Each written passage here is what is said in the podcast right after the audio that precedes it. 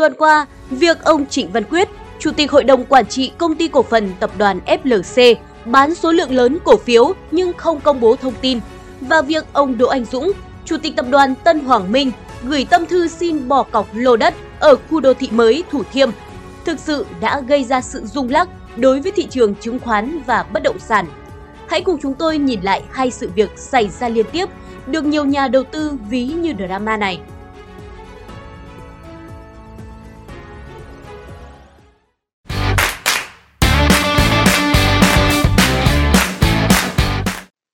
Ngày 10 tháng 1, cổ phiếu FLC đã lập kỷ lục trong lịch sử giao dịch của mình khi hơn 134 triệu cổ phiếu, tương đương với gần 20% tổng số cổ phiếu lưu hành đã được sang tay chỉ trong một ngày.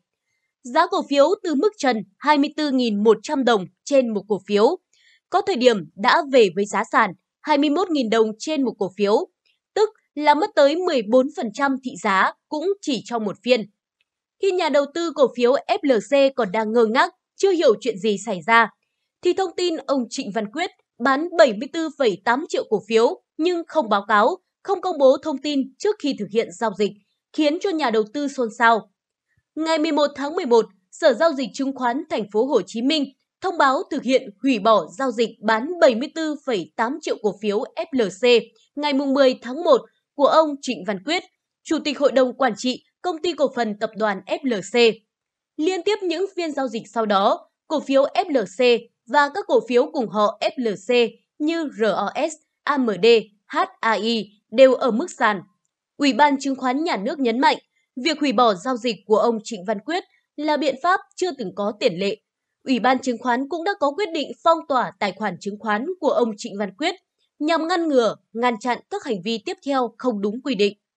Đây là biện pháp chưa từng có tiền lệ trên thị trường chứng khoán Việt Nam, nhưng trên tinh thần vì sự minh bạch, lành mạnh của thị trường, cơ quan quản lý và các cơ quan liên quan đã rất khẩn trương triển khai giải pháp để ra quyết định như trên. Ủy ban chứng khoán nhà nước khẳng định, dù hạn chế triển khai đoàn thanh kiểm tra định kỳ trong thời gian qua do tình hình dịch bệnh COVID-19, nhưng đối với các vụ việc có dấu hiệu vi phạm pháp luật, nhất là giao dịch có dấu hiệu thao túng, Ủy ban chứng khoán nhà nước đã tăng cường triển khai các đoàn kiểm tra đột xuất giao dịch bất thường trong thời gian qua.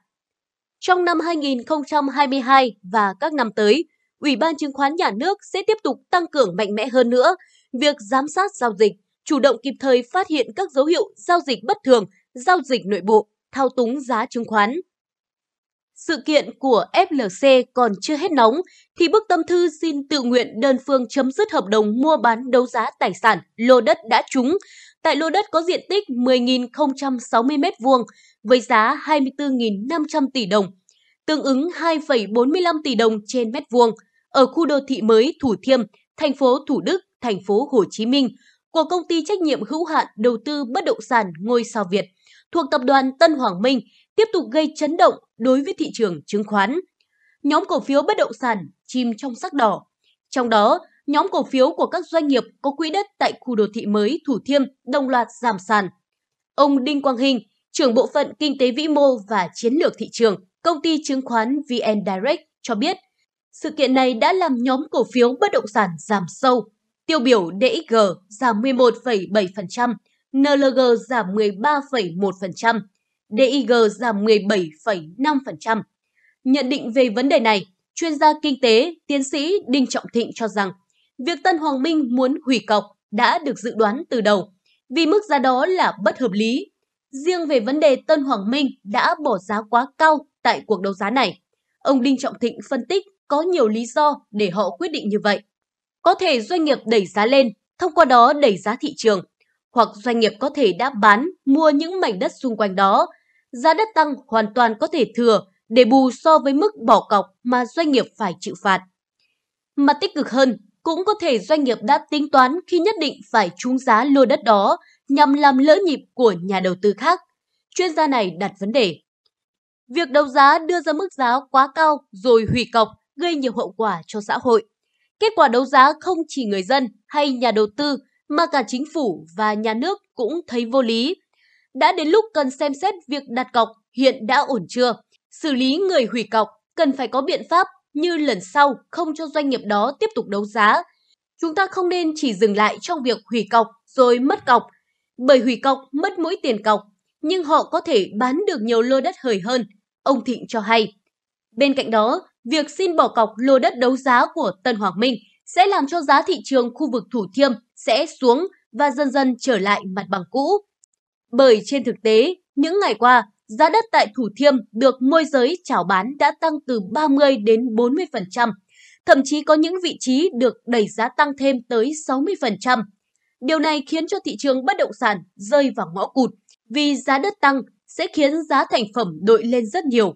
Mặt khác, ngay sau vụ trúng giá quá cao của Tân Hoàng Minh, gần như thị trường giao dịch dừng hẳn bởi người bán cũng thận trọng, sợ hớ, người mua cũng dè chừng bởi giá tăng cao chóng mặt.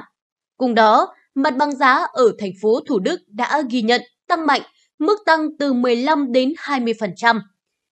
Trước những tác động đến thị trường sau vụ đấu giá tai tiếng của Tân Hoàng Minh, ông Lê Hoàng Châu, Chủ tịch Hội môi giới bất động sản thành phố Hồ Chí Minh cho rằng kết quả chung đấu giá 4 lô đất vàng ở Thủ Thiêm với mức giá quá cao so với giá trị thực tại thời điểm hiện tại đang gây bất lợi cho sự phát triển ổn định, bền vững của thị trường bất động sản.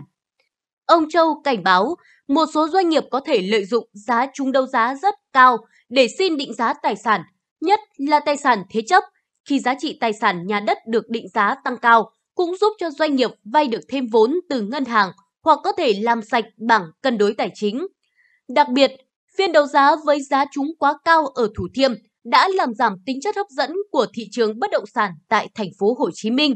Nơi có giá đất quá cao như vậy sẽ khó khăn cho việc thu hút vốn đầu tư từ nước ngoài, nhất là các xếu đầu đàn để thực hiện mục tiêu xây dựng trung tâm tài chính quốc tế và khu vực tại khu đô thị mới Thủ Thiêm, ông Châu phân tích.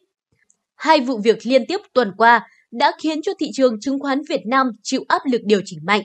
Tuy nhiên, các chuyên gia phân tích kỳ vọng vào động thái nỗ lực phục hồi của thị trường, mỗi khi các chỉ số chứng khoán chạm ngưỡng hỗ trợ quan trọng. Điển hình như VN Index tại vùng 1.460 đến 1.480 điểm. Điều này sẽ giúp cho đà điều chỉnh chậm lại và chỉ số này có thể phục hồi nhẹ trong tuần giao dịch này. Tới đây chúng tôi xin kết thúc bản tin ngày hôm nay. Chúc quý vị và các bạn có một tuần giao dịch thành công. Cảm ơn quý vị và các bạn đã quan tâm theo dõi. Xin kính chào và hẹn gặp lại!